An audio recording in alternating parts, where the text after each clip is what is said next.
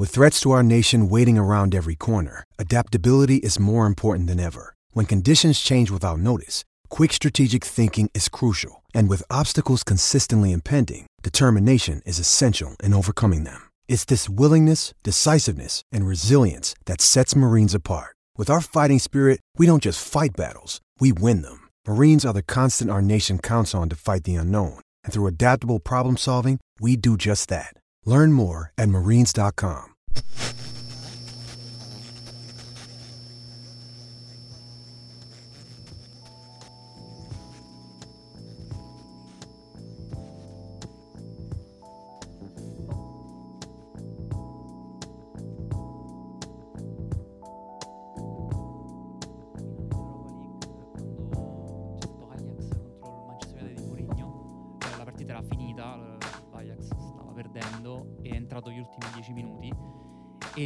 Ha fatto due o tre tocchi appunto con questo carattere diverso, lo- lo- lo- l'ho capito subito che c'era qualcosa di diverso, ho detto fermi tutti, com'è possibile che non conosco un giovane dell'Ajax bene? Eh, incredibile, non ti, è arrivata, non ti è arrivato il memo da parte degli scout dell'Ajax.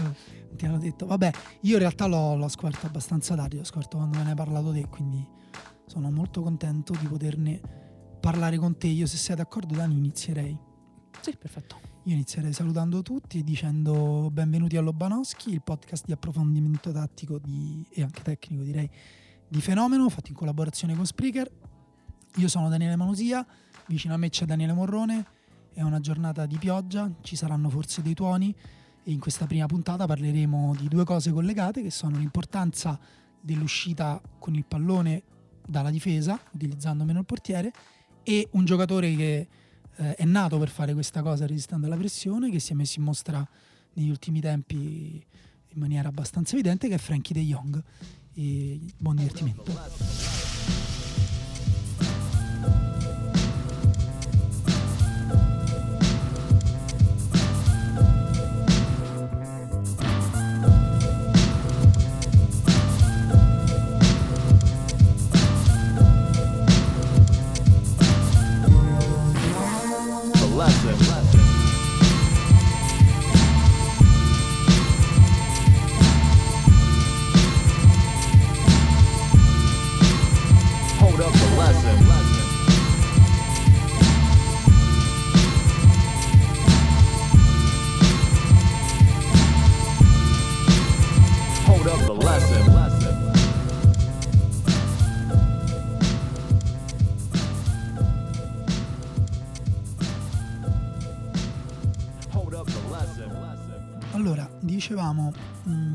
Questo podcast si chiama Lobanowski perché eh, è un allenatore, cioè, si sarebbe potuto chiamare Michaels, Maslov, Buckingham, Sacchi? Sacchi.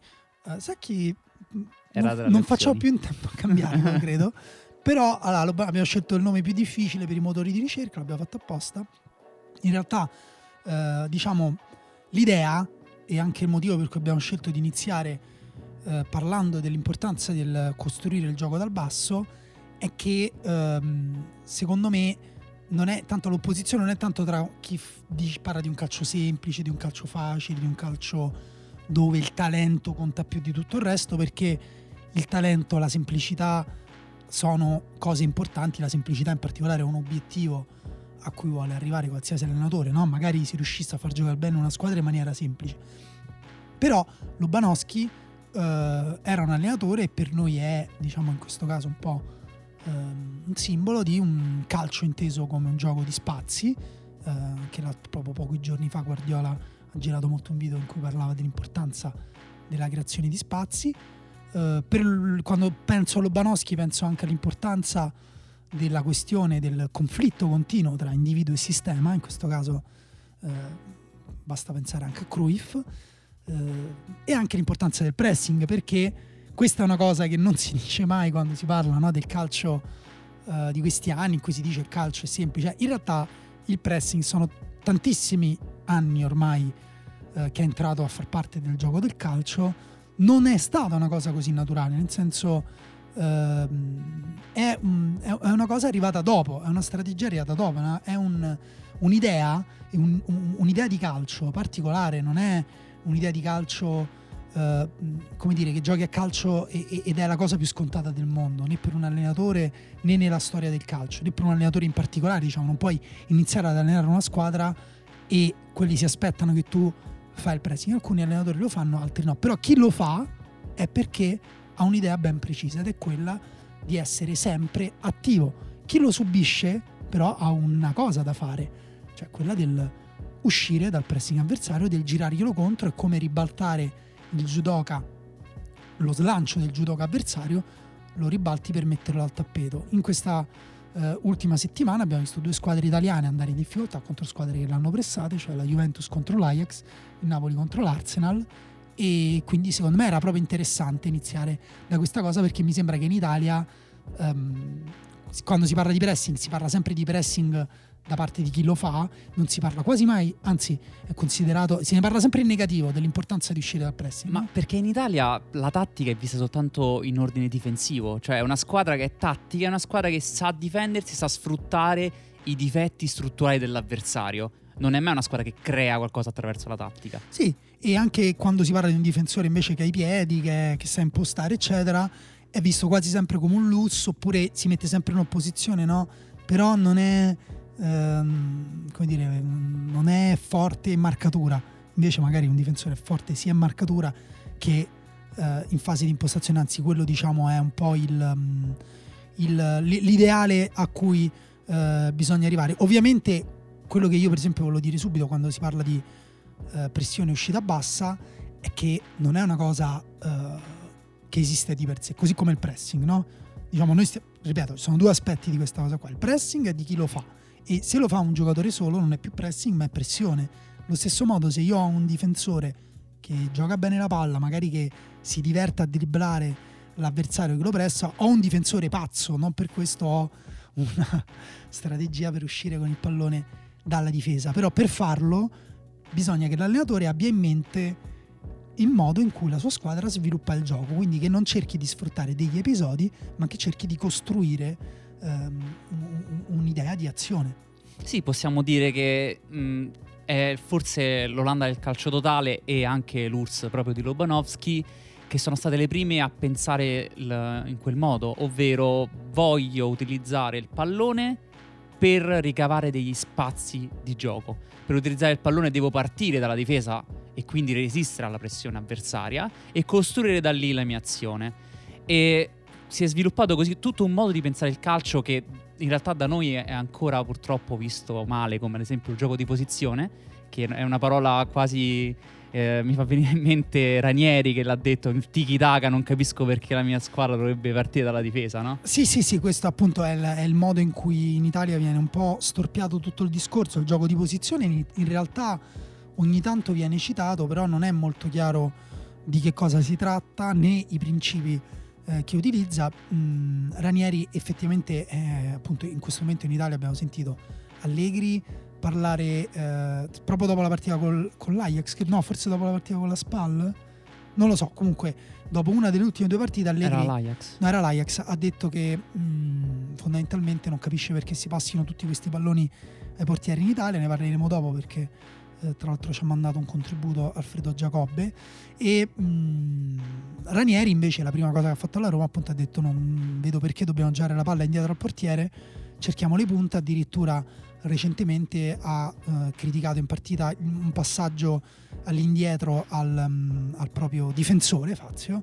Quindi non, non vanno bene i portieri adesso non vanno bene neanche i difensori centrali. Spazzala. sì questo mi fa venire in mente esatto c'è un'idea un po' eh, pane e salame un'idea un po' semplice di calcio che però al tempo stesso è anche eh, di sostanza no? sembra quasi che ti stia riferendo a una supposta purezza calcistica eh, priva di, di- di sofisticazioni intellettuali e io ho intervistato eh, ormai qualche anno fa un grande personaggio del calcio dilettantistico romano che è Marcello Testa, ex eh, no, forse ex perché no, forse tuttora presidente del Tor di Quinto, non lo so perché sono stati dei cambi e il Tor di Quinto è una squadra con ehm, dopo Roma e Lazio con il più grande vivaio eh, di Roma che ha venduto e comprato tanti giocatori e lui eh, no, ha venduto tanti giocatori, comprato anzi nessuno, prende giocatori giovani. Sì, attiva a livello Eh, giovanile, diciamo esatto. così.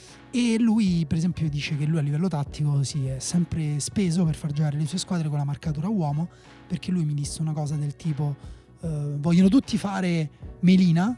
Disse che io per Melina avevo capito appunto impostazione bassa, perché poi la Melina in realtà è quando fa impostazione bassa per perdere tempo. Ehm, però come fai a farlo se hai gente con i bozzi sui piedi? Allora a me questa cosa mi ha fatto ridere perché io dico ma perché gente con i bozzi sui piedi gioca titolare nella tua difesa? Capito? Perché andiamo a monte, no? Andiamo a monte. Perché hai preso uno con i bozzi sui piedi? Ehm, però ecco, questa appunto è un'idea, eh, secondo me, autentica, forte di calcio, che si oppone eh, ogni volta che è possibile a quell'altra idea che abbiamo detto è antica, che è invece di no, voglio provare a giocare a calcio, sempre e comunque. Voglio essere proattivo. In questo senso il gioco di posizione è per sua natura proattivo. Mi viene in mente ad esempio eh, Liglio, che è uno dei più grandi filosofi del calcio di posizione, diciamo, in, in Europa. Lui è un ex allenatore prodigio spagnolo che adesso gira per il mondo, in questo momento è in Giappone e fa proprio più che l'allenatore, fa appunto il filosofo, gli piace tanto parlare. Però c'è questa frase molto importante. Lui dice: il gioco di posizione consiste nel creare superiorità numerica dalla propria prima linea, cioè dalla difesa, contro chi sta pressando. Ovvero, il gioco di posizione serve a questo. Io voglio creare superiorità numerica contro chi mi sta Esatto. pressando. E tutto è più facile se inizio con un'uscita del pallone che è pulita. Ovvero, se organizzo la mia uscita del pallone, avrò poi a quel punto superiorità numerica rispetto a chi mi sta pressando e potrò avanzare più facilmente con il pallone in campo. Esatto, eh, facciamo un, un- un esempio, di, non so se hai, hai in mente la partita tra Napoli e Arsenal. Il primo tempo l'Arsenal che giocava con Osil dietro alla casette e Aubameyang, eh, quando pressava si disponevano su una linea a tre e appena il Napoli passava la palla a un terzino si orientavano su quel terzino, quindi diciamo di quel tridente offensivo, quello a sinistra andava sul terzino, quello centrale andava sul centrale eh, vicino al terzino della difesa del, eh, appunto se il terzino destro sul centrale destro della difesa del Napoli e quello di destra andava sull'altro centrale. Lasciavano libero quindi in teorica superiorità il terzino dall'altra parte ma difficile da raggiungere. Il Napoli da parte sua, il Napoli di Ancelotti, eh, non aveva un vero sistema per uscire da eh, quel pressing eh, perché eh, aveva Fabian Ruiz e Allan, fondamentalmente l'altro anno c'era Giorginio che è un maestro del gioco a un tocco, della creazione di triangoli, perché anche questo è un altro principio del gioco di posizione, quest'anno non aveva nessuno e quindi Napoli era sempre in difficoltà perché non poteva ehm, uscire da quel pressing se non provando un rischiosissimo cambio di gioco da terzino a terzino su cui oltretutto avrebbe fatto probabilmente in tempo l'Arsenal a aggredire. Eh, allora in questo caso ad esempio c'è poco da discutere, mi piace o non mi piace, c'è una squadra messa oggettivamente in difficoltà. Poi magari lanci lungo per la punta, la punta la metti giù e riesci ad attaccare, però ogni volta che tu alzi la palla stai tirando una monetina per aria. Sì, io rilancio ancora di più, sempre stessa partita, però dall'altra parte. L'Arsenal è uscito eh, con il pallone dalla propria difesa in modo organizzato, ovvero questa cosa che Osil si trovava dietro alle due punte viene utilizzata anche contro la pressione del Napoli. L'Arsenal giocava con un eh, 3-4-1-2 con questo Osil trequartista, però come usciva con il pallone? Con i tre centrali e due centrocampisti per avere sempre superiorità numerica rispetto al 4-4-2 del Napoli che necessariamente doveva avere due attaccanti contro tre centrali e due centrocampisti che pareggiavano quelli dell'Arsenal. E Osil, Osil giocava dietro i centrocampisti del Napoli e poteva quindi muoversi per ricevere sempre libero. Sì, Questo- c'era l'inferiorità lì di Ruiz e Allan che avevano davanti a sé Ramsey e Torreira, anche può essere aggressivo quanto ti pare, ma dietro ti viene Osil. Questo è un... Se Osil oltretutto viene seguito da uno dei centrali di difesa del Napoli, eh, eh, non si può fare perché resterebbero Aubameyang, uno tra Aubameyang e la Gazette da solo contro l'altro. Esatto, questa è la dimostrazione di come organizzando un'uscita del pallone tu puoi in realtà, costruendo dal basso, mettere in difficoltà anche il pressing degli avversari. Quello che abbiamo detto di Osil che era libero di ricevere, in realtà è un altro dei concetti fondamentali del gioco di posizione che è quello dell'ombre libre, ovvero dell'uomo libero. Noi creiamo una costruzione Sì, di triangoli. È, è lo, è la- lo stesso concetto del terzo uomo? Sì, eh, In in sostanza il terzo uomo è un uomo libero che serve da fare sponda per trovare quello dietro, nella linea successiva. Per far avanzare il pallone, il mio scopo è trovare l'uomo libero dietro la linea di pressione. Il vero obiettivo per il gioco di posizione, abbiamo detto, è superare la pressione avversaria e quindi costruire dal basso. Trovare l'uomo libero, che inizialmente quindi per l'Arsenal era Osil, permetteva all'Arsenal di trovarsi nella zona di rifinitura subito, immediatamente, Ok. contro una squadra che non è riuscita a fronteggiare questa cosa. Questi sono co- concetti, tra l'altro, appunto molto pratici, nel senso. ehm, non, non- per forza di cose bisogna entusiasmarsi dal punto di vista filosofico, perché effettivamente queste sono cose che è vero che il calcio non è come muovere eh, su una scacchiera i, i pedoni o i cavalli e la torre a seconda di cose diverse, però se tu dai ai giocatori ehm, un pattern di, di- di- di soluzioni, poi loro le applicano oppure no, poi magari cambiano, magari non- una cosa non si può fare perché la squadra avversaria reagisce e tu devi cambiare. Una cosa ad esempio che non è riuscita invece alla Juventus contro l'Ajax ed è una cosa ehm, altrettanto secondo me valida, no? Allora, lì abbiamo visto una- uno schema ehm, geometrico da parte di, di Emery Sì. ehm, che a parte la capacità di Osil di smarcarsi perché è un fenomeno in questo eh, anche se appunto va e viene però resta uno dei migliori al mondo in questa cosa qua non è che dici sfrutta in particolare i suoi giocatori diciamo non è che prova a far fare il fenomeno ai giocatori con i bozzi sui piedi però Prende i giocatori che Diciamo- sanno fare quella cosa sì lì. però diciamo non c'è neanche solo fenomeni per fare questo Anzi, gioco anzi. dietro Eh. Eh, invece la Juventus punta su un giocatore che non solo non ha i bozzi sui piedi ma eh, la, la Juventus ho detto l'Ajax La, ho eh, detto la- detto vabbè, la la Juventus, Juventus. intendevi... No, no, intendevo la Juventus Ok. in realtà perché parlavo di Cancelo che sui piedi Sì. eh, non ha i bozzi, bensì la carta moschicida, perché normalmente poi il caso vuole che proprio in quella partita lui ha fatto un errore tecnico di troppa esuberanza controllando un lancio lungo della difesa dell'Ajax eh, facendosela rubare da Neres eh, per, il gol del dell'1-1, pareggio. Però in realtà Cancelo, la forza di Cancelo, di Cancelo è proprio quella di uscire, di rompere il pressing avversario con la sua qualità individuale, quindi con un dribbling o con un passaggio, una conduzione palla al piede verso il centro, perché lui appunto è molto eh, esuberante. Tra parentesi, non è in grande forma in questo periodo e questa cosa non ha funzionato, però in realtà di- per, fare, per uscire dal pressing avversario ci sono tanti eh, sistemi. Uno, un grande sistema che è quello eh, di cui si, si è parlato tantissimo fino a qualche anno fa, perché si faceva tantissimo, adesso mi pare che si faccia molto meno, anzi forse non lo fa quasi più nessuno, è la salita alla Volpiana. Sì, è un meccanismo in realtà che ormai sappiamo tutti quanti, è molto facile. Il- un centrocampista si abbassa in linea con eh, i centrali mentre i terzini si alzano Sì, in una linea successiva. aspetta, la, la salita alla Volpiana pure è un- il, il centrocampista centrale di un centrocampo a 3 si abbassa in mezzo ai due centrali di una difesa a 4 che si allargano e diventa, diciamo, in quel momento una difesa a 3 con il centrocampista che è diventato il centrale di difesa. Sì, si chiama salita della Volpiana che in realtà significa uscita di La Volpe. La Volpe era l'allenatore del Messico che nel Mondiale del 2006 l'aveva provata in modo sistematico. Guarda caso eh, Guardiola faceva in quel periodo il commentatore per il País, era andato al Mondiale, l'aveva vista e l'aveva eh, esaltata. E quindi è entrata piano piano nel discorso della Liga e da lì adesso ce la portiamo fino adesso. Sì, che poi è una cosa che si può dire pure che certi centrocampisti fanno in maniera istintiva, no? Assolutamente. Perché- De Rossi mi viene in De- mente che lo faceva subito, poi ha smesso e poi quando è arrivato Luis Enrique l'ha fatto in modo sistematico. Sì, ripeto, la fa- certi centrocampisti la fanno in maniera istintiva perché di base serve per allontanarsi dalla pressione dell'avversario. Perché una cosa è che tu mi vieni a pressare a centrocampo, un'altra cosa è che tu vieni fino alla linea di difesa. Alcune squadre, appunto abbiamo parlato del Napoli, eh, invece qui l'altro lato della medaglia è il pressing del Napoli, Ancelotti quest'anno accetta sempre l'inferiorità, anche, anzi sempre contro squadre che eh, impostano con due centrali, mettiamo, e un playmaker, lui mette un attaccante a schermo sul playmaker, a schermo quindi davanti per evitare che la palla arrivi al playmaker, e l'altro per andare sul centrale di difesa che porta palla. Al che succede sempre che il centrale di difesa che porta palla la passa all'altro centrale e tu La pressione Corri- è morta. Esatto, questo- in questo modo al limite tu puoi spingere la- l'impostazione verso il centrale difensivo con i bozzi sui piedi, con i piedi meno, meno- meno buoni, diciamo. Però ecco, non è, non- non è- in realtà non è una vera pressione per recuperare palla.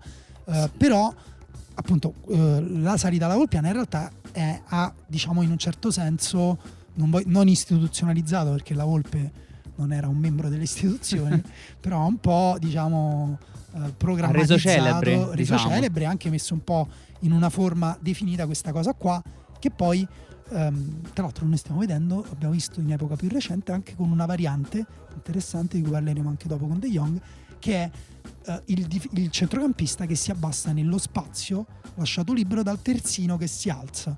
Eh, perché anche questo nella salita alla Volpiana i terzini si alzano perché sennò diventa una difesa a 5 Sì, perché ricordiamo, l'obiettivo è sempre avere superiorità numerica rispetto a chi ti va a pressare. E Sì. quindi se il terzino si alza, si trova dietro la linea di pressione e tu, invitando il pressing, lo puoi trovare in una posizione in cui è libero, diventa a quel punto appunto ombre libere. Come al solito i discorsi sono più o meno sempre que- quelli. Esatto, e ogni tanto il centrocampista si vede, si può vedere un centrocampista andare a prendere il posto del terzino. Io ricordo eh, che rimasi impressionato da Cross con la Germania perché poi con quel piede, con la capacità di lancio che ha Cross, effettivamente da quella posizione lui poteva comunque giocare, raggiungere qualsiasi zona del campo. Sembrava un golfista in quel momento, alzava la testa e lanciava di 40 metri per Esatto, sì, cambiare questo- esatto, oppure poteva anche andare a un metro se trovava un giocatore che si piazzava bene dietro la linea di pressione. A parte che poi quando un centrocampista della qualità di Cross fa questa cosa qui, di solito la squadra avversaria non fa pressione, si abbassa e cerca di occupare lo spazio. E, mm, invece c'è un'altra soluzione. Sì, sempre con i terzini. In questo caso, mo- questa è ancora più famosa, forse la salita alla Volpiana, quello che si chiama il falso terzino, no? L'abbiamo visto in questo Anco- periodo. Ancora più famosa, sempre nella, nella cerchia ristretta delle quattro persone con cui noi abbiamo a che fare in settimana. Però sì, il falso terzino di Guardiola. Sì, eh, questo- questa idea del falso terzino è molto semplice. Eh, Guardiola ha detto spesso, viene ripreso ad esempio nel libro di per Arnauer Pep, si chiama Her come in tedesco, non Er in romanesco. La cosa fondamentale è che l'ala e il terzino Specificazione necessaria. necessarissima. Questo ha detto Guardiola. La cosa fondamentale è che l'ala e il terzino non siano mai nello stesso corridoio di gioco.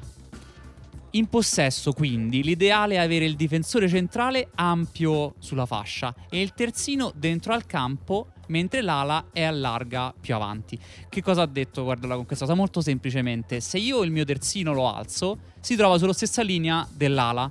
E in quel caso mi trovo quindi che posso facilitare la pressione dell'avversario perché occupo male lo spazio. Sì, diciamo in questo senso bisogna guardare il campo diviso in strisce verticali, no? la striscia più esterna, una striscia intermedia tra esterno e centro, la striscia centrale e le altre due strisce dall'altra parte, quella esterna e quella intermedia.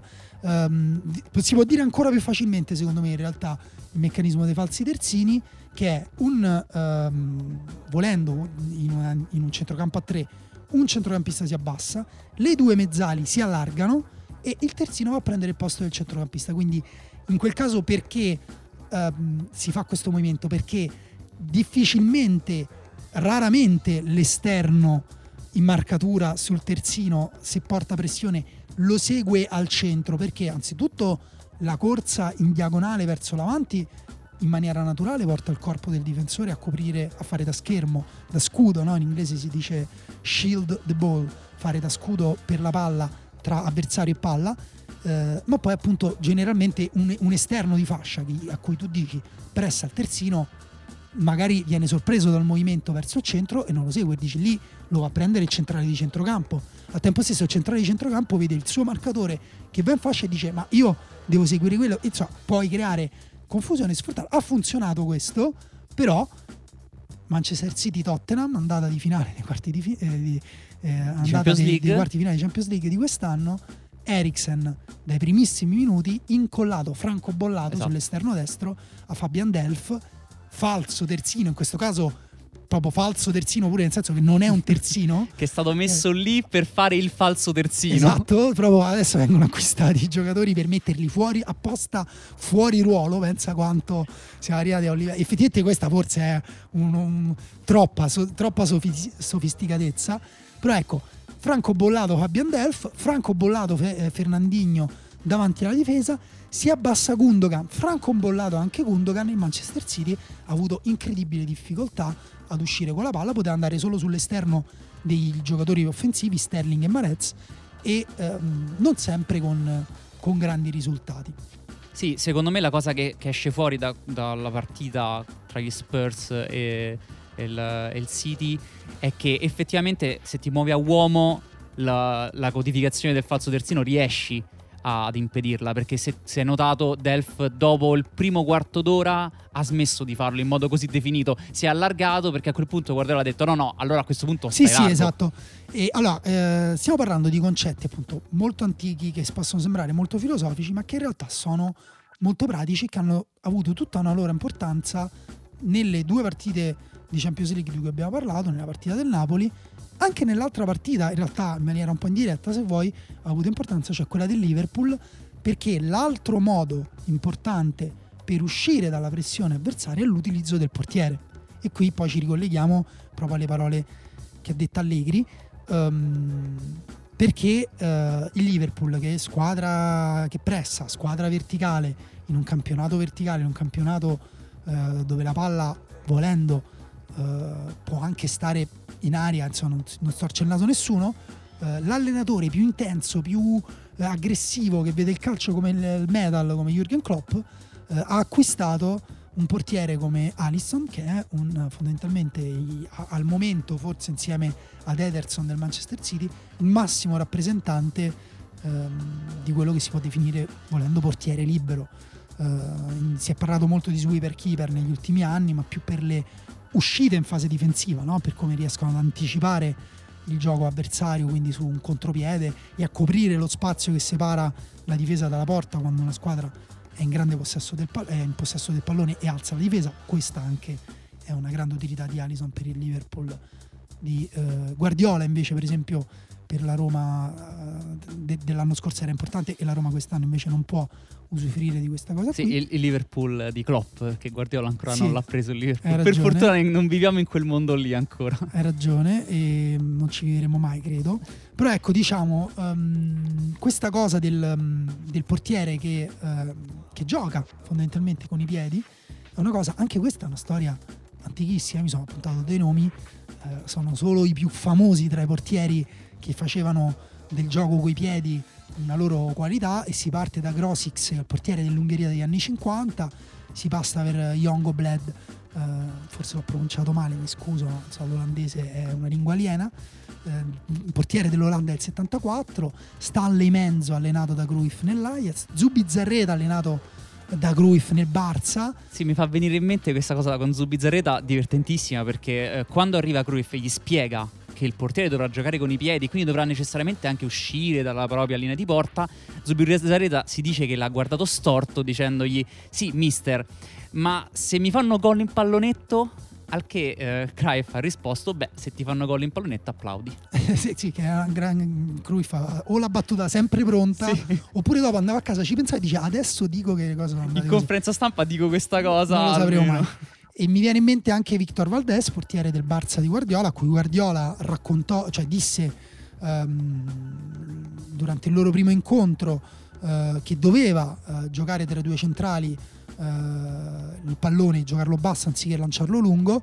E, e lui, diciamo, su rimessa dal fondo, cioè che i centrali si devono mettere ai lati Sì. dell'area e lui, ehm, e lui pensò fondamentalmente Guardiola era pazzo Eh, poi come sono andate le cose appunto lo sappiamo poi è arrivato eh, forse il portiere più rivoluzionario degli ultimi anni in questo senso è Neuer Sì. Eh, attenzione non abbiamo citato ad esempio Higuita no? perché poi ci sono anche portieri più folcloristici però anche Higuita era un portiere che partecipava alla costruzione bassa del Medellin e della Colombia eh, ci prese un gol assurdo eh, perdendo palla da ultimo uomo contro il Camerun ehm, durante il mondiale.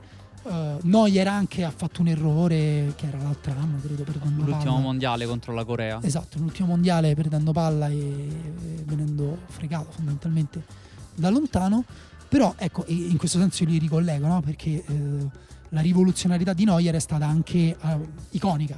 Ci sono tutte quelle foto di Neuer che è lontano dalla porta a centrocampo e sono incredibilmente significative. Però ecco, poi secondo me Neuer è stato superato dai tre portieri diciamo, che abbiamo adesso, che sono i più eh, bravi in questo tipo di gioco, sono Ter Stegen, Allison eh, ed Ederson. Ederson addirittura quest'anno in questo momento ha fatto due assist, due assist proprio ultimo passaggio prima del gol e cinque passaggi chiave, cioè cinque passaggi prima del tiro del compagno. Sì, viene utilizzato dal, dal City non soltanto quindi per aiutare l'uscita del pallone se viene pressato, ma come proprio lanciatore libero nei confronti della punta. Sì, cioè, andatevi a vedere, c'è, quel, mm, c'è un video che potete trovare sui assist, sul gioco di passaggi di Ederson. Credo si chiami, aspetta, forse ce l'ho ancora aperto qua da qualche parte. Si chiama Ederson Passing Compilation, Ederson Moraes. E mm, inizia con eh, l'assist contro l'Huddersfield, che è da rimessa dal fondo addirittura per Aguero. Allora, a parte che tutti av- avranno visto probabilmente la clip del lancio di Van Dyke per Sadio Mané in Champions League mh, negli ottavi di finale con l'esterno bellissimo, con la palla che curva veramente come uh, una palla da golf. Ecco, il lancio che fa uh, Ederson per uh, Aguero di esterno sinistro non è da meno, ma in più lì si vede che il City l'aveva Sì, preparata. è codificata, è codificata perché perché, Aguero City- si piazza tutto da una parte, gli viene creato il buco dall'altra parte e lui parte eh, automaticamente con un taglio profondo da quel lato Ederson gli riesce a mettere la palla eh. Esatto, sfrutta la pressione degli avversari verso eh, la propria difesa per utilizzare Aguero dalla parte opposta. E in questo senso una squadra che sfrutta tantissimo la pressione degli avversari è il Barcellona con eh, Ter Stegen. Di Guardi- Ter Stegen- Barcellona di Guardiola adesso. No, purtroppo no. Chi lo no, allena? lì- qui mi dà proprio un colpo al cuore. quello. Guardiola Ancora non no. Liverpool City e No, no. di Vabbè. Valverde. Il Barcellona di Valverde utilizza Ter Stegen che con i piedi non ha forse la tecnica di Ederson e Allison, però ha delle letture che gli permettono di scegliere sempre la posizione giusta con cui utilizzare il corpo e poi per il rilancio e Ter Stegen quindi viene utilizzato effettivamente come libero, cioè il Barcellona esce con Ter Stegen che sta fuori dall'area di rigore, aspetta il pallone e indirizza la palla dalla parte opposta rispetto a dove la riceve e così spostano la squadra avversaria prima di cambiare gioco dall'altra parte un'altra volta per Jordi Alba. E io devo dire che in questo senso possiamo forse arrivare a quello di Allegri. Cioè dice i portieri e la difesa in generale perché c'è tutta questa attenzione sulla palla Sì, che esce allora, no, dalla ok. difesa. Allora, Allegri ha detto, eh, per la precisione, ha detto in Italia si passa troppe volte la palla al portiere, il calcio è molto rallentato, per questo bisognerebbe trovare una soluzione. Se si guardano ai minuti di chi tocca la palla nelle squadre italiane, che questa è una formulazione difficile, lo tocca più un portiere che un centrocampista. È una formulazione difficile perché parla di minuti e di tocchi. Però Alfredo Giacobbe, che ringraziamo, ci ha mandato un piccolo contributo a riguardo. E- Contributo che troverete sul poi sito, sul sito di Fenomeno. sì. Lui praticamente è andato a vedere i primi 10 portieri che toccano di più la palla in Serie A e, ehm, e le statistiche ovviamente smentiscono eh, Allegri, guard- parlando di tocchi, ovviamente non di minuti. E, mm, perché in realtà i portieri toccano in Italia la palla eh, in media 36 più o meno volte ogni 90 minuti contro i 60 di, eh, facendo la media di tutti i centrocampisti della Serie A. Eh, Alfredo eh, nel suo contributo conclude dicendo che anche se le statistiche avessero confermato la sparata di Allegri, il messaggio sarebbe stato sbagliato dal punto di vista culturale. In Italia si gioca un calcio che è già poco propositivo e quando si parla di tattica quasi sempre ci si, riesce- ci si riferisce alla strategia difensiva di una squadra volta all'annullamento dei punti di forza dell'avversario. Questo è simile alla cosa che dicevi te Daniele prima, cioè che in Italia si parla sempre di tattica in maniera Senza- negativa. Alfredo conclude dicendo ben venga la Spaldi semplici che piazza Gomis e Viviano nella top 10 dei portieri più coinvolti, ben vengano i progressi di Gianluigi Donnarumma nel gioco con i piedi che hanno fatto bene al Milan e alla nazionale. Io sono molto d'accordo e mh, volevo aggiungere una cosa però su quello che ha detto Allegri, eh, che dipende, dipende da quanto tu sei consapevole dell'uso che fai del portiere. Eh, se si guardano i portieri che toccano più palloni, eh, fatta eccezione appunto per la SPAL, eh, perché effettivamente la SPAL di semplici applica quel sistema in maniera voluta, ehm, ci sono molte squadre non di primissima, come dire, non della parte alta del campionato, perché ovviamente eh, il portiere che tocca più palla spesso è quello di una squadra che sta più, gioca più vicino al portiere, no? E mh, in questo senso, eh, anche quando per esempio la Roma l'altro anno andava da Alisson, e questo è interessante perché c'è stato il cambio di portiere, quando la Roma andava da Alisson l'altro anno lo faceva in un certo modo.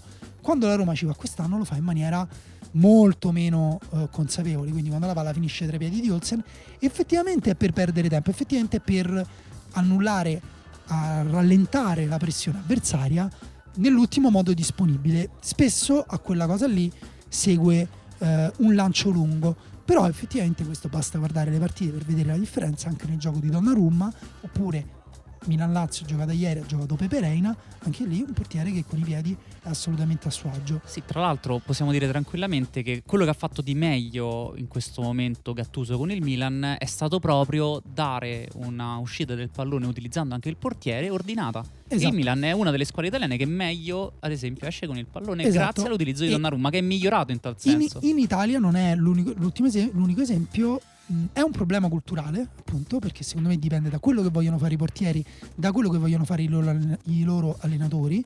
Abbiamo parlato di Ranieri e ehm, anche Ancelotti ha parlato male della, della- della costruzione bassa, però ci sono delle squadre che negli ultimi anni sempre hanno provato a eh, sfruttare la pressione avversaria per creare spazi e a far salire i difensori Mi parli del Napoli di Guardiola? il Napoli di Guardiola, no, il Napoli di Sarri ovviamente, però no, per esempio mi viene in mente la Fiorentina di Paolo Sosa, che fu innovativa perché ehm, fu la prima con un modulo fluido evidente, passava dalla difesa a 4 in fase difensiva perché copriva meglio tutta l'ampiezza del campo, alla difesa a 3 in fase eh, di costruzione perché aveva la superiorità. L'Atalanta di Gasperini che gioca sempre con la difesa a 3 per avere la superiorità offensiva, addirittura lui Bielsa gioca con un difensore in più del- Del dell'attaccante di avversario attaccanti avversari, sì. perché è ancora più offensivo. Però Gasperini dà così importanza alla costruzione che gioca comunque sempre contro i difensori e i difensori di Gasperini arrivano spesso anche fino a tre quarti di campo palla al piede. E eh, quindi insomma, per dire, sono cose che sono presenti nel calcio. ehm, a noi piacciono, per questo abbiamo deciso di, parlare, di chiamare il nostro podcast Lobanowski. E eh, comunque adesso per allentare un po' la pesantezza, perché avremo ammorbato eh, tutti i nostri ascoltatori, ehm, arriviamo a un momento un pochino leggero, Dani, sei pronto? Sì, sono pronto. eh, possiamo dire che questa sarà la rubrica più interessante di tutte quante puntate che faremo. Sì, come no, vediamo quanto dura. Oh, adesso è arrivato il momento, Dani, per eh, alleggerire un po' la pesantezza di tutto quello che abbiamo detto fin qui. E mm, quindi per fare questo ho chiesto una mano al più grande comico italiano esistente, probabilmente, aggiungo probabilmente come disclaimer, perché non li conosco tutti, magari c'è un comico divertentissimo che non conosco, o almeno ecco, facciamo così, Luca Ravenna, il comico eh, più grande comico italiano tra quelli che conosco personalmente io. Anzi no, aspetta. Ciao, no. ciao Daniele. Ciao Luca, però scusa, così offendo il nostro altro grande amico Daniele Tinti. Beh, Eh, però possiamo dirlo che Luca è meglio di Daniele Tinti. No, no, no. Comunque Luca e Daniele, tra l'altro, hanno, mi è venuto in mente di chiamarli perché hanno un podcast di calcio anche loro, eh, che è uno spin-off del podcast di Luca Ravenna che si chiama, No, eh, scusa, di Daniele Tinti, Tinti che si chiama La Tintoria, per questi giochi di Esatto. parole. E, mm, e niente, quindi questo è il momento in cui Luca adesso, eh, l'ho avvertito, Luca deve alleggerire, deve far ridere tutti i nostri ascoltatori con una battuta che, ehm, come dire, che sia di calcio, sportiva. 3, 2, 1, vai Luca. Allora, abbiamo tutti visto il video del bambino che viene accarezzato, del bambino dell'Ajax che viene accarezzato dal suo sogno Cristiano Ronaldo prima della partita alla Cruyff Arena di mercoledì scorso. Immaginate che quello sia eh, il finale di Finding Neverland e subito dopo partano i titoli di coda perché Cristiano Ronaldo è il Michael Jackson del calcio. Ok, questa era la battuta di questa prima puntata di ehm, come si chiama questo podcast Lobanowski e ringraziamo Luca Ravenna, sarà forse la prima e ultima puntata di questo podcast e grazie mille Luca, secondo me stanno ridendo tutti, Eh, ci siamo riusciti, ci sentiamo e ci Stanno vediamo. ridendo, sai perché? Perché ho detto la verità. Bene, Grazie, ci, Luca, ci sentiamo questa- presto, forse la, la seconda chiamo Daniele Tinti, ciao. ciao, ciao.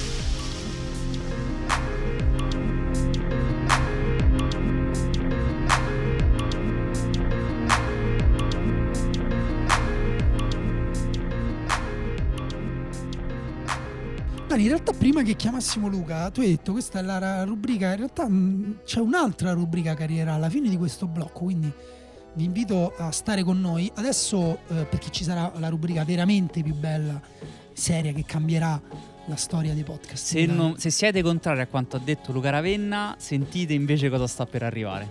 In fu- no, oddio, se siete contrari a quel che dice Luca Ravenna, boh, vabbè, mi dispiace, però insomma, ditecelo in maniera educata. Noi ascolteremo anche Luca, una persona ragionevole, però è un comico che ci vuole fare sti comici. No, noi abbiamo deciso di parlare nella seconda parte appunto del giocatore che mh, più di ogni altro in questo momento rappresenta eh, il talento del, del rompere la pressione avversaria. Perché è un talento, perché ehm, si parla di, di talento calcistico con i tiri, con i dribbling, eh, il controllo, però effettivamente ehm, quando un giocatore è incredibilmente influente davanti alla difesa, ormai si vede lo stesso. Allegri, per fare un esempio, ha detto quella cosa sui portieri, però ha anche poi fatto i complimenti invece a De Jong eh, dopo la partita con l'Ajax dicendo che lui, il motore, che è bravissimo, ha giocato molto bene, che loro erano andati a pressarlo, lui si è abbassato e ha giocato veramente molto bene. Quindi Allegri fa i complimenti a un giocatore come De Jong che ha toccato 117 palloni contro la Juventus con il 92% della precisione nei passaggi. Parliamo di numeri senza senso, numeri da Barcellona, infatti De Jong dopo un anno e mezzo da professionista, un anno e mezzo, cioè questa stagione che stiamo vedendo è- la sua seconda da professionista nell'Ajax, diciamo da titolare nell'Ajax, scusate, eh, dopo una stagione e mezzo è stato preso dal Barcellona. Sì, per 75 milioni più 11 di bonus, quindi ne fanno il giocatore olandese più costoso della storia. 86 milioni di euro per prendere un giocatore che effettivamente ha due stagioni alle spalle di, di grande calcio. sì, tra l'altro diciamo la così. prima, cioè eh, da titolare nel 2017-18, da difensore. Sì, è vero. Io vorrei a questo punto citare forse un- una frase a cui sono molto legato, un nostro amico, ovvero Valentino Tola, che ha anche scritto mh, cose in co- molto belle, tra cui anche con Cruyff, quindi che è molto vicino al calcio eh, totale. Lui ha scritto questa cosa: è il talento e soltanto il talento, inteso come capacità di influire sul gioco, quello che conta. La somma di velocità, più tecnica, più colpo di testa, più resistenza esiste soltanto nei videogiochi. E questa secondo me È è, verissimo. Dani, ti volevo dire, se eh, leggi un po' come ai matrimoni quando eh, uno deve andare lì a leggere la parte del salmo, quindi se chi ci ascolta si vuole sposare, vuole Daniele Morrone che legga una frase di Valentino Tola, una frase di Cruyff, una frase di Maslow o di, di chi vi pare a voi, Daniele è adatto. Io sono apertissimo, i contatti si trovano all'interno del sito. Esatto, allora, e Eh, anche, sì. anche il prezzario, anche il prezzario. No, questo è, è- è importante perché appunto il talento non è una somma algebrica di, ehm, eh, come dire, Tante quali- piccole caratteristiche, Cara- no? che poi ci sono quelle Sì, caratteristiche. Qualcuno sono, può ma- dire quel giocatore ha il controllo di un certo tipo, porta palla in un altro modo, per carità, però poi bisogna vedere come usi quelle caratteristiche. Esatto. Io la prima cosa che volevo sottolineare di, eh, di De Jong era il fisico, perché lui è 1,80 m, il che lo posiziona Nella media. sì, nella media però diciamo non, è, non sarà mai un centrocampista di quelli che può dominare fisicamente perché i centimetri gli mancano e non ci sarà modo di aggiungerli. Non è a 20 anni un giocatore potente sulle gambe, Se non è esplosivo. non è neanche esplosivo, e, mh, però non è neanche un nano, diciamo, quei na- quegli gnomi col tocco di velcro come scrisse Barney Roney per offendere facendogli in realtà il più grande complimento che fu mai stato fatto a Xavi Iniesta eh, quando li allenava appunto Guardiola e, eh, e quindi è un giocatore un po' anomalo però effettivamente si inserisce nella tradizione dei centrocampisti del Barcellona tra virgolette senza fisico che però riescono a controllare in maniera sublime eh, il gioco della loro squadra e dell'avversario.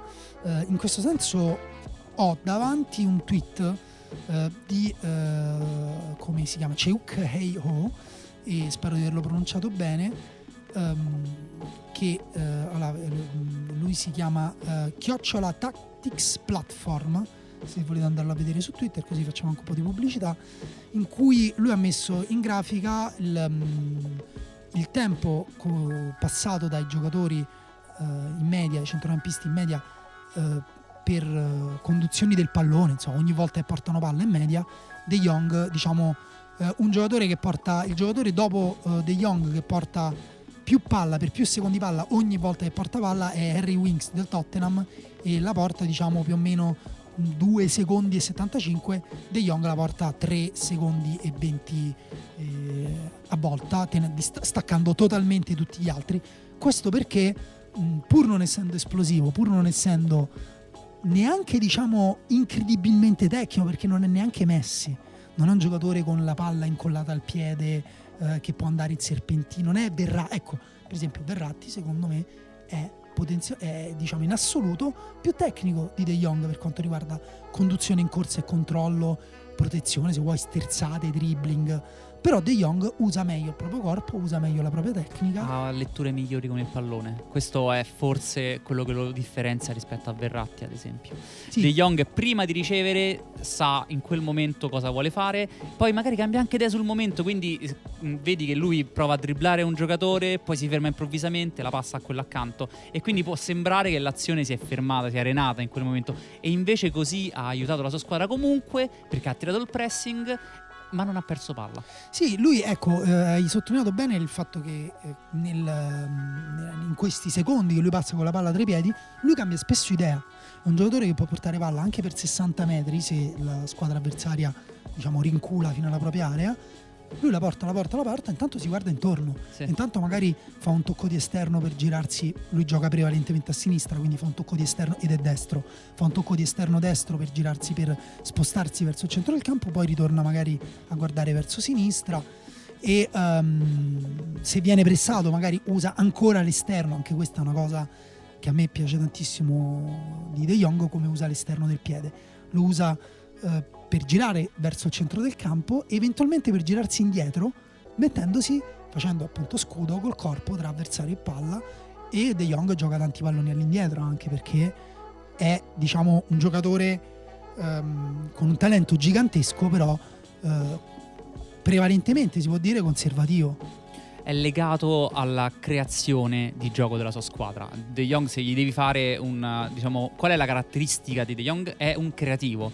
Lui si mette lì e con il pallone tra i piedi immagina un mondo che vuole costruire attorno. E questo mondo è relativo alla creazione della squadra. Quindi, appunto, un passaggio indietro in quel momento è perché per lui non ha visto un filtrante adeguato per superare la linea di pressione. Quindi semplicemente ricomincia, la passa al portiere e poi si circola e poi la palla lui dopo che l'ha passata si muove subito dopo per dare una linea di passaggio e magari sta a 10 metri più sulla destra in quel momento c'è prende palla e la filtra Sì, allora io mh, volevo consigliare ehm, di guardare un video che si chiama ehm, Frankie de Jong Ajax Barça Midfielder Analisi di eh, Piotr Foot, si trova su, Su YouTube. YouTube. E io lo- noi lo stiamo guardando adesso mentre eh, parliamo e ehm, si vede, anzitutto c'è un- una buona spiegazione del suo ruolo perché eh, lui è destro ma gioca a sinistra, preferibilmente in un centrocampo a 2 o in un centrocampo a 3, appunto ripeto, eh, a sinistra, non al centro, può giocare al centro, può giocare anche a destra, eh, è stato messo anche in difesa, il ruolo dove gioca meglio però è a sinistra come mezzala o nel doppio pivote, però la cosa che lui fa sempre, che abbiamo eh, citato prima, Cross, anche Modric, io l'ho visto fare nel, nel Real Madrid, ehm, si abbassa nello spazio tra il terzino e il centrale di difesa. Lui da quella posizione quasi sempre perde la pressione dell'avversario, può alzare la testa, girarsi e portarla. Ed è ehm, già questo ti dice della maturità del carisma di un giocatore, perché se tu ti abbassi a prendere palla e poi non hai le qualità per eh, effettivamente influenzare il gioco della tua squadra, rischi di fare danni, rischi di perdere palla anzitutto, magari anche con un lancio o con un passaggio sbagliato. Lui invece ha la maturità per prenderla, salire finché trova pressione e poi giocarla all'indietro, a fianco, oppure quando può spezza anche lui le linee di passaggio. Spezzare le linee di passaggio significa far girare il giocatore che viene in pressione su di te verso la sua porta e questa è una cosa che nel calcio ha un valore non dico inestimabile però molto importante nella costruzione di un'azione da gol è il modo più importante per eh, eh, possiamo dire creare un'azione da gol anche perché disordini l'avversario. Perché se io sono, eh, guardo verso la mia porta, automaticamente sono disordinato rispetto a come mi trovavo prima. De Jong lo fa con la conduzione, detto bene, è uno dei motivi per cui giocava difensore centrale il suo primo anno all'Ajax, perché veniva utilizzato nel modo tale che lui potesse alzare la testa e partire dalla difesa facendosi 30 metri palla al piede. Sì, diciamo non doveva fare lo spostamento all'indietro, però eh, secondo me in realtà lui si sposta lì quando ha pressione. Quando però la squadra avanza, lui deve essere libero. Sì. Da centrale difensivo lui andava comunque a chiudere le azioni. Sì, sì, lui spesso finiva quindi- in zona di rifinitura, era lui che faceva l'assist partendo dalla difensore centrale. Esatto, quindi insomma, e, e lì però ecco, magari puoi eh, portare dei rischi in squadra eh, di, di un livello leggermente superiore eh, che poi appunto devi andare magari a mettere mano in qualche altro meccanismo nella Sì, per squadra. questo si può immaginare che nel Barcellona giocherà prevalentemente come mezzala, detto tu No, questa è una domanda anche che, come- che ti volevo fare alla fine, Dani. Scusa, però te la faccio subito. Ah, certo. Lui arriva nel Barcellona dove però a mezzala sinistra è stato forse preso il miglior giocatore, miglior acquisto degli ultimi anni del Barcellona, cioè Artur Melo. Sì, eh, questo significa che non giocherà De Jong o che non giocherà Artur Melo? No, secondo me l'idea del Barcellona è che si possono far giocare tutti e tre, ovvero Artur Melo, De Jong e Busquets. Artur Melo può essere utilizzato come mezzala destra facendogli fare quello che faceva Xavi. Ovvero eh, lui essendo destro, giocando a destra, ha tutto il campo davanti dopo lo stop per passare il pallone. De Jong, utilizzandolo come mezzala sinistra, può fare quello che faceva Iniesta, ovvero si muove liberamente, lui essendo destro ma giocando a sinistra, per superare l'uomo oppure per fare il filtrante, giocando appunto con il suo esterno. Quindi, però anche con, un- con- con funzioni più creative rispetto a quelle che Esatto. adesso, che in realtà è, se proprio vogliamo indicare, non dico una lacuna, però un aspetto del gioco di De Jong che deve crescere un po', è quello creativo, l'ultimo passaggio o anche appunto magari il terpass, comunque so, al passaggio taglialine, lui nonostante abbia qualità da vendere in questo, in questo tipo di passaggi, appunto io ho l'impressione che abbia costruito un gioco all'Ajax che è prevalentemente eh, non conservativo in senso negativo, proprio in, in senso che appunto lui co- conserva, non, non fa rovinare. Paradossalmente è quello che fa Artur Melo nel Barcellona in questo momento. Esatto, quindi L'idea del Barcellona è una scommessa sul fatto che eh, De Jong possa, avanzato nel campo, far vedere molto di più in senso creativo con il pallone e quindi po- vogliono ricreare più o meno il centrocampo, quello con Busquets alle spalle di un regista e di un giocatore sommamente creativo. Questa è la mia idea del, del motivo per cui hanno speso 30 milioni per Artur Melo e 86 per De Jong. Hanno capito che in questo momento la pressione è l'argomento principale delle squadre che affrontano il Barcellona e hanno capito che avendo giocatori che possono superare la pressione sfruttarla a loro vantaggio e uscirne quindi meglio, possono superare questa cosa. I due giocatori che secondo loro in questo momento e nel mondo fanno meglio tra i giovani sono De Jong e Artur Melo e non è un caso che in due anni sono arrivati tutti e due. sì, e ripeto, mm, ho qualche dubbio così a priori sul, su come verrà. ehm, su come verrà cambiato il gioco fondamentalmente del Barcellona, a parte che mm, si giocano insieme Artur Melo, Busquets e De Jong, non gioca un altro giocatore che non è proprio l'ultimo eh, arrivato che è Rakitic. Eh, però insomma, queste sono cose che avremo modo di vedere e questo è un podcast di approfondimento tattico, non di approfondimento di mercato, altrimenti l'avremmo chiamato, non lo so, eh, vabbè. Lo dico, lo dico, No, no, Silvio no. Berlusconi, Va bene, eh, sì, che- interessante, quello può, i può essere, potrebbe essere l'idea per un altro podcast, state, state in- attenti. Ecco, allora, io chiuderei su De Jong ehm, parlando delle, accennando secondo me a quelle che sono state le tre partite più importanti eh, che abbiamo visto giocare per ora. E, mm, più oltre, anzi, le due diciamo oltre a quella con la Juventus. Quella con la Juventus è probabilmente la partita più importante anche per come è arrivata fino adesso. Però c'è da dire che ce ne sono state due a loro volta molto importanti per De Jong. La prima è anche in ordine di tempo è Olanda-Germania di Nations League.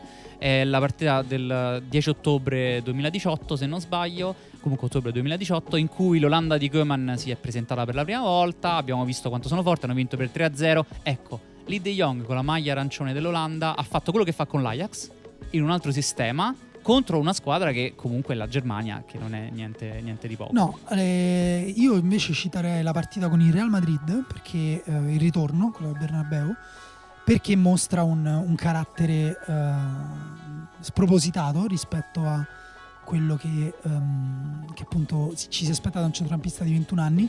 Ehm, va detto che eh, sono due partite recenti, perché una è dello scorso ottobre e una è di, di marzo, però parliamo di un giocatore che appunto un anno fa, in questo periodo, giocava in difesa e ne- se ne parlava come di freak, se ne parlava come di giocatore che sì, però non puoi fare il difensore.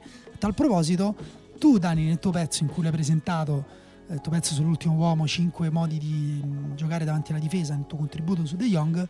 eh, No, era preferiti?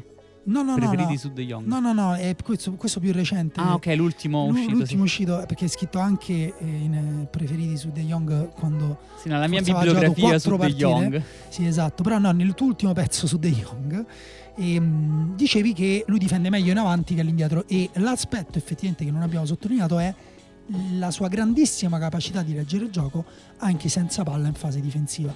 In avanti è vero che dal meglio perché taglia le linee di passaggio, recupera. Con la Juventus è il giocatore, credo che ha recuperato più palloni, se non sbaglio 11. 12 è quello che ha recuperato Ehm. più palloni, confermo. Ok, poi ha fatto anche mm, un altissimo numero di tackle, eh, credo sempre uno dei migliori, e lo stesso vale per gli anticipi. E eh, con la Juve gli abbiamo visto fare anche un grandissimo intervento difensivo, correndo invece all'indietro, non di potenza, non di velocità, quindi non come Delict, non come Manolas, non come Koulibaly, non come Cantè. eh, Kanté, Van Dyke eh, all'indietro, ma eh, di pura e semplice intelligenza e anche forza di volontà perché eh, diciamo eh, Rincorrere Bernardeschi ci vuole molta forza di volontà. No, poi è, diciamo, è anche andato a giocare un pochino sperando che la palla si avvicinasse Sì. alla sua zona di corsa perché appunto Bernardeschi servito in profondità da Bentancur alle spalle della difesa dell'Ajax aveva un piccolo vantaggio su De Jong che lo recuperava da dietro, De Jong era più centrale, Bernardeschi era più esterno, però Bernardeschi era sul destro, quindi l'ha controllata venendo un po' verso il centro e in quel momento De Jong ha tagliato la direzione del pallone con una scivolata molto tecnica e precisa in cui ha mandato la palla in angolo. Un giocatore che a 21 anni fa tutte queste cose, tutte bene, effettivamente eh, ha senso che vale eh, quanto vale. Eh, c'è qualcos'altro che vuoi dire su De Jong, Dani? Oppure possiamo ehm, passare alla rubrica che cambierà la storia? Diciamo che cambierà la storia almeno di questo podcast, che effettivamente quanto, quanto sta durando? 40 minuti. No, no, no, guarda, non No. posso aspettare. Passiamo No, subito alla cambiare. rubrica. Ok.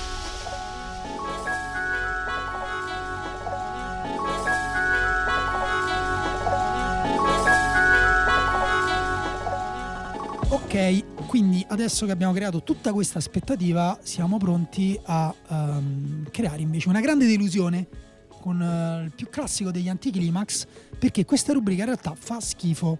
No, scherzo, è di Marco Dottavi, che ringraziamo, la troverete tutte ehm, le, in tutte le puntate di Lobanowski. Abbiamo dimenticato di dire, lo dovevamo dire all'inizio, siamo proprio dei dilettanti che questo podcast è bisettimanale, uscirà ogni due settimane, quindi se vi abbiamo rotto le palle potete fare un grande sospiro di sollievo e, e odiarci tra due settimane.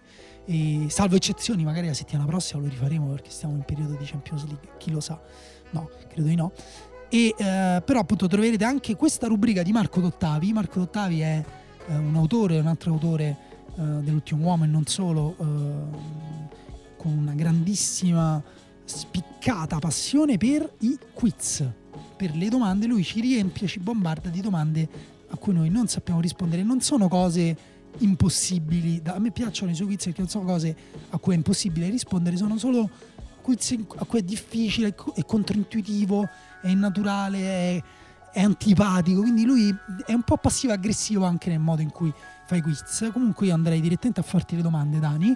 Le domande voi le troverete. Allora, io ne, gliene faccio meno, gliene faccio solo tre a Daniele eh, di quelle che Marco ha fatto. Le troverete anche queste, oltre al contributo di Alfredo, le troverete anche queste su Fenomeno e potrete anche rispondere e vedere quanto ne sapete di calcio. Così ne vediamo, qu- vediamo quanto ne sapete di calcio. E adesso vediamo quanto ne sa Daniele Morrone. Sei pronto? Sono prontissimo e ringrazio Marco Dottavi, il re dell'Europa League. No, allora sì, bravo, mm, Re dell'Europa League, però queste invece sono domande che si riferiscono alla Coppa dei Campioni dal 1955-56 ad oggi. Ok, sono prontissimo. eh. Allora, devi mettere in ordine per gol segnati in Champions League questi tre giocatori. Il primo, Eran Zahavi. Il secondo, Zinedine Zidane. Il terzo, Sidou Doumbia. Quindi chi ha segnato più gol in Champions League? Zahavi, Zidane o Doumbia e in che ordine? Ok, Zahavi penso di no.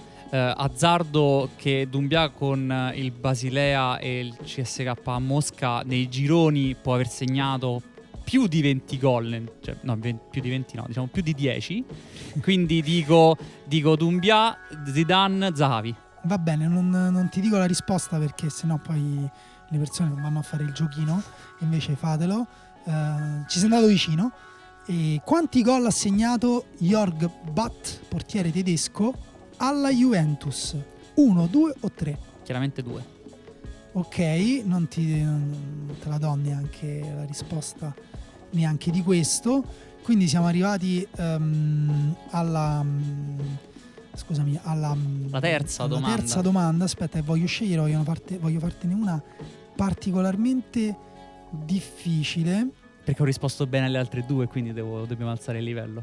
Esatto, sì. Beh, ma aspettavo che avresti fatto decisamente peggio. Quindi ti faccio questa qua. Chi ha realizzato la tripletta più veloce nella storia della Champions League? Cristiano Ronaldo, José Altafini o Bafetimbi Gomis? Non è Cristiano Ronaldo. Quindi dico Diciamo si intende più veloce dal primo al terzo gol sono passati meno minuti. Sì. Dico Altafini perché non avete come posso mettere Altafini se non per questa classifica. Perché un giocatore degli anni 60 non so come ti fa venire. Vabbè, dai, ne faccio un'altra eh, random. Anzi, no, questa la faccio direttamente ai lettori. Tu pensaci, secondo, eh, secondo te quale statistica condividono Luciano Spalletti e Jürgen Klopp in Champions League? Il numero di espulsioni, il numero di partite allenate, il numero di vittorie? Per saperlo dovete andare sul sito. Dani, io ti ringrazio e siate clementi con noi. C'è una prima volta per tutto. E non è detto ci sia una seconda, quindi insomma eh, prendete di buono quello che c'è. Magari, so, magari Daniele esce da qua, oggi piove, ci stanno i tuoni, magari gli prende un fulmine, che ne sai. Speriamo di no. Speriamo assolutamente di no. Ti ringrazio, ringrazio tutti, ci sentiamo tra due settimane. Questo era Lobanowski, il podcast di fenomeno di approfondimento tattico e tecnico. Speriamo che vi sia piaciuto. Se non vi è piaciuto ditecelo con educazione perché siamo persone sensibili e o permalose. Ciao Dani. Ciao Dani.